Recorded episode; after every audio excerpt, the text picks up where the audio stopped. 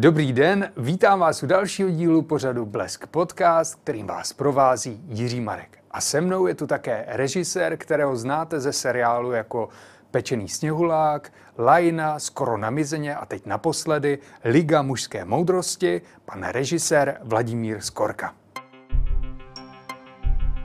Já vás tady vítám u nás pořadu Blesk Podcast a je mi ctí, že jste přišel. Mě taky ctí, děkuji. Pane Skorko, teďka diváci můžou sledovat váš nový seriál Liga mužské moudrosti, který se zaměřuje na nekorektnost a celkově cancel culture a všechno kolem toho. Jak jste na to s panem Petrem Kolečkou, scénaristou, kterého jsme tu také měli, přišel? Tak, jak jsem na to přišel? My jsme především hledali téma prostě pro ten nový seriál po, po Skoronamizině, který se věnoval jako peripetím divadel prostě v, v koronavirové době tak jsme chtěli vlastně pokračovat v seriálu, který by byl dále uh, nezávislý na, na mainstreamových televizích, financovan přímo fanoušky, ale hledali jsme téma. A já jsem vlastně hm, v jednu chvíli jsem se někde dočetl, že uh, Johna Cleese z Monty Pythonu, vlastně jakože z té komediální skupiny, uh, chtějí zažalovat za, za nějaký jeho výrok a sketch. A teď jsem si přečetl jako ten výrok, o který se jednal. A vlastně mě úplně zamrazilo, prostě, že prostě tohle jako vlastně velikána jako světové zábavy, který prostě společně s těma Pythonama prostě vynalezl určitý jako druh humoru, prostě mm, ve své době vlastně si myslím, že nechal nadechnout prostě svázanou Británii prostě jako konexemi a vším možným, tak prostě změnil do, do, do jisté míry televizní zábavu. Takže že ho najednou za, za ten stejný humor, který tehdy jako aplikoval, že ho chce jako někdo žalovat a že, to, že by to mohlo myslet vážně. A to mě úplně vlastně omilo a říkal jsem si, ale to je vlastně tím pádem jako vysoce osobní téma, jo? že vlastně ze srandy jsem si to pojmenoval, že jdeme jako bojovat s Johna Cleese, ale samozřejmě ta problematika je složitější a hlubší, jako než jenom zastávat se jako Johna Cleese z Monty Pythonu. Mm-hmm. Čem teda pokračujete tady v té tématice nebo eh, poetice Monty Pythonu, pardon? O, tak my v poetice Monty Pythonu asi nepokračujeme. Ten seriál určitě je úplně jiný než Monty Pythoni. Hmm. Nikdy nic už asi nemůže být jako Monty Pythoni, stejně jako nikdo nemůže být tak dobrý jako Beatles prostě. Už to prostě maximálně to může být dobrá napodobenina, takže jenom napodobenina. Ale mm, uh, tak uh, oni jsou, mi byli od jak živa blízcí tím, že zhazovali autority, že, že uměli pojmenovat prostě uh, srandovní lidské vlastnosti, uměli je karikovat, zhodit, uměli tímhle pojmenovat nešvary společnosti, prostě politiky, zneužívání nějaké osobní moci prostě. A tím obnažovali vlastně ten problém, jo? takže tohle, tohle mi je blízké a to do jisté míry, i když prostě znova připomínám, že jsme mnohonásobně jiní než prostě Monty Python, tak se určitě nějakým svým osobním způsobem snažíme dělat my. Hmm. Jsou někde pro vás hranice humoru, co ještě je a co není vtipné? No to je právě hranice humoru. To je asi to vlastně, o co to trošku běží. O, o, o co vlastně prostě v tom cancel culture a prostě v té hyperkorektnosti běží. Jako, že někdo chce určovat, co je prostě ještě směšné, co už není. A přitom vlastně někomu přijde směšné to, někomu ono. A je to jenom na, na, tom, na těm příjemcích, jestli, jestli se tomu smějí, anebo jestli se jim to nezdá dobré a tím pádem to člověka neposlouchají a nezajímá je, naopak si o něm myslí, že je třeba hloupý. Hmm. Prostě, takže tohle je přirozené. Určitě ve chvíli, kdy se na to začnou aplikovat nějaká pravidla, mm, prostě specifická, přesná, daná prostě a začneme podle nich chtít to posuzovat a ne, nedej bože třeba žalovat lidi a soudit je, tak si myslím, že směřujeme jak skoro k nějaké jako demagogii nové, prostě kádrování toho, co je správně a co ne, prostě. A to zní strašidelně, ne? No je to strašidelné, to souhlasím. A kde vy máte teda ty hranice? Co pro vás Já. ještě je vtipné a co není? Když můžete být konkrétní. Jo, uh, určitě, určitě, hm, tak ty hranice má každý někde jinde. Hmm. A uh, každý si prostě z toho vybere, co na co dosáhne, co, co je pro něho téma, může se to do něho dokonce obout. Já to řeknu například vlastně, když jsme měli e, s kamarádem, vlastně scénaristou, s kterým jsem tak jako, dejme tomu, vyrůstal v úvozovkách prostě, nevím moc, že bych moc vyrostl, to ne, ale e, s Martinem Šimíčkem, tak jsme vlastně psali spolu sketch, e, který je o tom, že na pracovní úřad přijde chlapík bez ruky.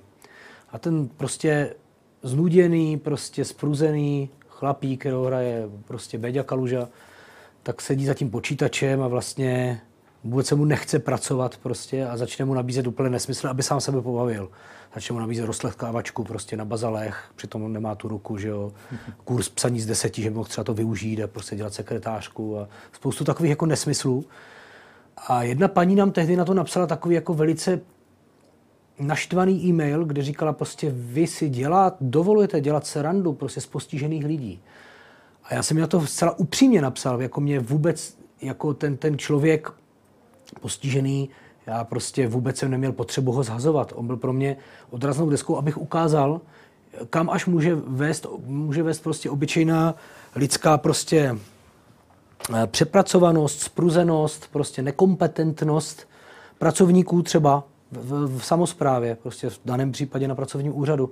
Že prostě vlastně ten, protože jsem tohle to vlastně jako svého času zažil, že jsem po škole byl na pracovním úřadu, věděl jsem, že se chci věnovat prostě e, něčemu jinému, než jsem se jako vyučil.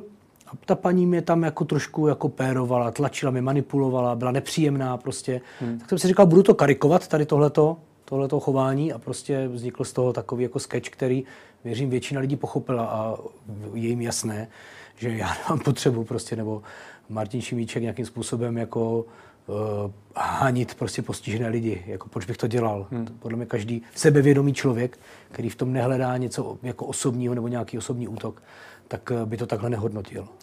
Teď je otázka, jestli jste teda s tím svým novým seriálem trošku nezavrtal do vosího hnízda, poněvadž vy tam hodně narážíte na vztahy mužů a žen na pracovišti, které jsou často třeba nějakým způsobem nerovné.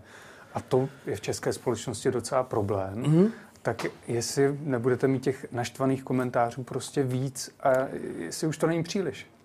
Uh, určitě tohle téma je mnohonásobně kontroverznější a složitější. Hmm. Opravdu jako s respektem to říkám, než jsme měli čas koronamizeně, kde prostě vlastně každý chápal tu nadsázku a kouzlo bylo jenom rýt prostě do toho, do těch omezení koronavirových a zároveň si dělat srandu z herců, z jejich osobností, když to tady opravdu otvíráme něco, co pro některé lidi je velice složité a palčivé.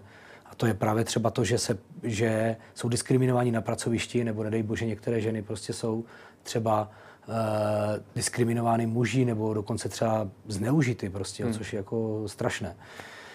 Takže je to mnohonásobně složitější. A tím pádem je logické, že ne každému to sedne, tohleto pojmenování, a ne pro každého to bude prostě mm, ta správná šálek jeho čaj, jak se říká.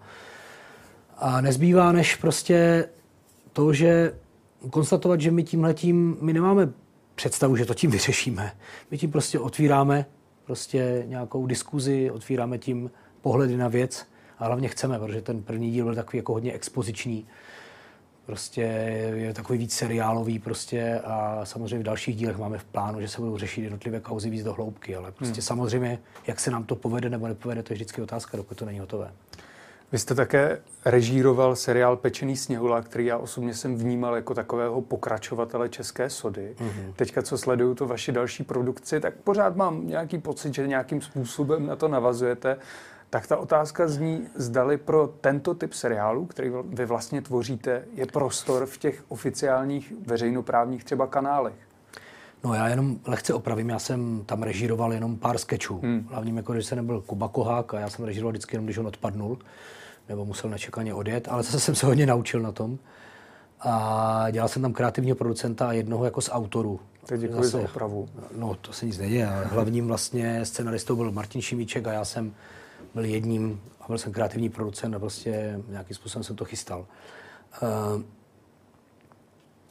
jestli, jestli to má nějaký, nějaké pokračování, uh, ano, my určitě ta naše tvorba, protože vychází z nás, tak prostě vždycky bude nějaká prostě podobná, prostě nějakou tou soujedovatostí, kousatostí, úrovněm, úrovní prostě zpracování a nějakou hloubkou tématu, kterou, jak říkám, ne každý dohlídne, nebo, nebo ani nemusí dohlídnout, to je každého věc prostě, hmm. jo, někdo, ať, ať každý se staví k tomu, jak uzná za vhodné. Ale Ta druhá část té otázky byla... Jestli pro ty vaše pořady je prostor na veřejnoprávních jo, kanálech. Jo. Já se obávám, že dneska už jakoby nebyl. Hmm. A proto vlastně si myslím, že mm, máme prostě tu vlastně tu partu, tu tichou dohodu prostě s tím, s tím Petrem Polečkem, s Martinem Šimíčkem, ale vlastně i s krajem nám strašně pomohl uh, Suchánek, prostě Michal. Ten opravdu nám vlastně mm, v prvních dvou dílech té korony hodně pomohl. A všichni si uvědomujeme, že tohle bychom jako v té veřejnoprávní sféře vůbec nemohli, ale ani v soukromých televizích bychom to nemohli jakoby takhle dělat. Protože prostě jsou nějaké rady pro rozhlasové vysílání, jsou, je nějaký většinový divák, na kterého se potom ty televize odvolávají. A vždycky se nakon, vím stoprocentně, že kdybych s takovým projektem se scénářem někam přišel k nějaké velké televizi, ať už soukromé nebo, nebo státní, tak by to prostě ne, nerealizovala. O tom hmm. jsem jako přesvědčený. A jak to, že je možné, že třetí série Liny byla odvysílána, myslím, že to byla televize Joj, říkal Petr Kolečko, ale u nás ne? Tak eh, jednak určitě samozřejmě hm, ta Lina je taky patří mezi kontroverzní jako věci, i když jako z toho sportovního prostředí, nerozobírá to tolik ty jako ožehavá sociální témata. Ale já si myslím, že to bylo, že to je jako taková, že to byla producentská dohoda mezi seznamem a že to bylo o financování, že se prostě přihlásila Jojka. Uh, jestli míříte za tím, že jako na Slovensku by to prošlo, mm-hmm. to si úplně nemyslím, že by to bylo tím. Myslím si, že to byla taková jako soustava náhod a zároveň ředitele Jojky jsem znám, že jsem se s ním asi dvakrát potkal a to je takový jako chlapík bombardák. Uh, takže mi to zapadlo do toho, že zrovna on řekl jako jo, bereme to, uděláme to prostě u nás. Uh, takže možná vlastně jo, možná se zase odpovídám, žádného jiného takového, řekl bych v vozovkách, správně střeleného ředitele neznám. Takže většinou ty, ty, ty rady tam nahoře v těch velkých televizích jsou, jsou velice složité a prostě mezinárodní. Člověk prezentuje český humor, to, prostě to jsem dělal na nově prostě anglicky. Jo, a musí vysvětlovat, proč je něco prostě vtipné a správné, proč se tomu Češi budou smát. Je to také komplikovanější. Neříkám, že to nejde, ale prostě je to komplikované.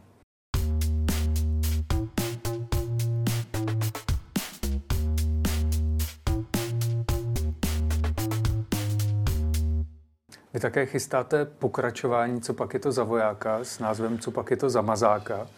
Tak jak to vypadá, kdy se toho dočkáme? No, to je taková zatím, řekl bych, průběžně smutná písnička, v tom hmm. smyslu, že, že ten projekt byl prakticky už nachystaný a byly prostě vybrané lokace a už byly schůzky s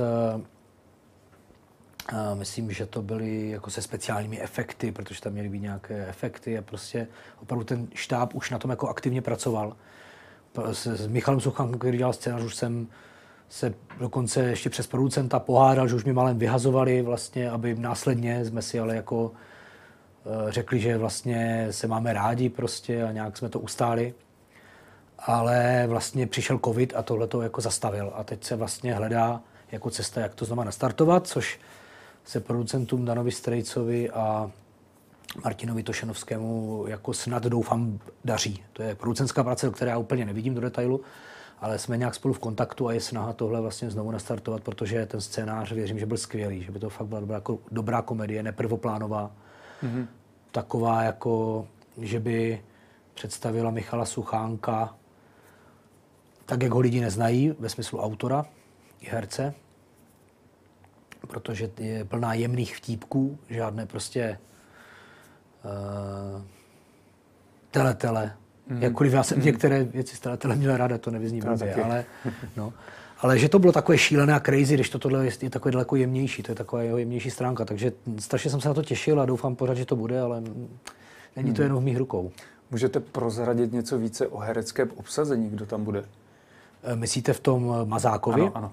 No tak předtím covidem jsme prostě, samozřejmě Jirka Langmeier, bez toho by to nešlo, že jeho hlavní postava, e, potom jeho dobrého kamaráda z vojny, který se v jedničce ne, jako ne, neobjevil, tak právě měl hrát Michal Suchánek.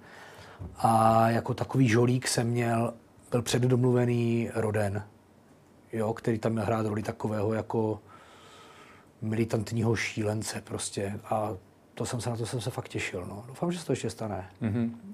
Poslední zprávy jsou, že do toho půjde nebo nepůjde?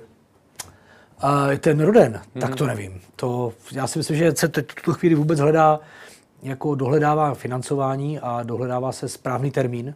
A pak teprve můžete vlastně oslovit ty herce, že máte nějaký termín, že máte jako... Mm-hmm. Jo, říkám, znova jsou to, tohle nedělají standardně režiséři, ti to dělají producenti. Režisér tam jako pak přichází a nějak vlastně může třeba spolu přesvědčit toho herce svým pojetím, ale úplně tak nerozhoduje prostě o tom financování a o tom, kdy to bude a takhle. Pane Skorku, můžete nám ještě prozradit Myslím, trošku? Můžete mi říkat Vladimíre. Vladimíre, pardon, to střihnem. Vladimíre, mohl byste nám ještě prozradit něco více o tom ději? Co se ta, čeho se tam dočkáme? Jako v tom, co pak je to zamazák? Ano, přesně tak. Ty vado. no, já nechci jako spoilerovat, že jo, prostě, ale je tam jako vlastně zápletka v tom, že ten Jirka Langmajer, který vlastně už dávno odešel z armády, žije takový prostě takový trošku život starého mládence, takový malinko smutný, hmm. že je trošku v tom zastydlý v, tom, v těch dávných dobách, tak vlastně dostane pozvánku, že má odjet na, na pohřeb své vynikající kamarádky. A vlastně na tom pohřbu potom, nebo postupně, přitom, protože z toho pohřbu oni se potom rozhodnou, že pojedou ještě někam prostě společně to jako nějak vstřebat a zapít a takhle, tak se vlastně dozvídá, že ta jeho kamarádka možná byla víc, než si myslel a velice prostě umě se zaplétá, kdo, kdo za co může a kdo co způsobil, proč si, kdo co myslí a víc už bych jako neprozrazoval. Mm-hmm. Zásadní otázka zůstal v, v, v armádě? E, nezůstal. Nezůstal v armádě. Vlastně myslím, že nikdo z nich už není aktivní v armádě. Z těch třech jenom jako ten Roden vlastně je takový ten pravověrný militant, který prostě si zbrojí někde prostě v brdech prostě svůj kryt a má tam prostě stíhačku a už zase prozraduju trošku víc, než jsem chtěl. tak se na to budeme těšit. Děkuji, že jste byl hostem pořadu Blesk podcastu, byl režisér Vladimír Skorka. Já taky moc krát děkuji, bylo to skvělé. Vám děkuji, že jste nás doposlouchali, dosledovali a těším se u dalšího dílu našeho pořadu.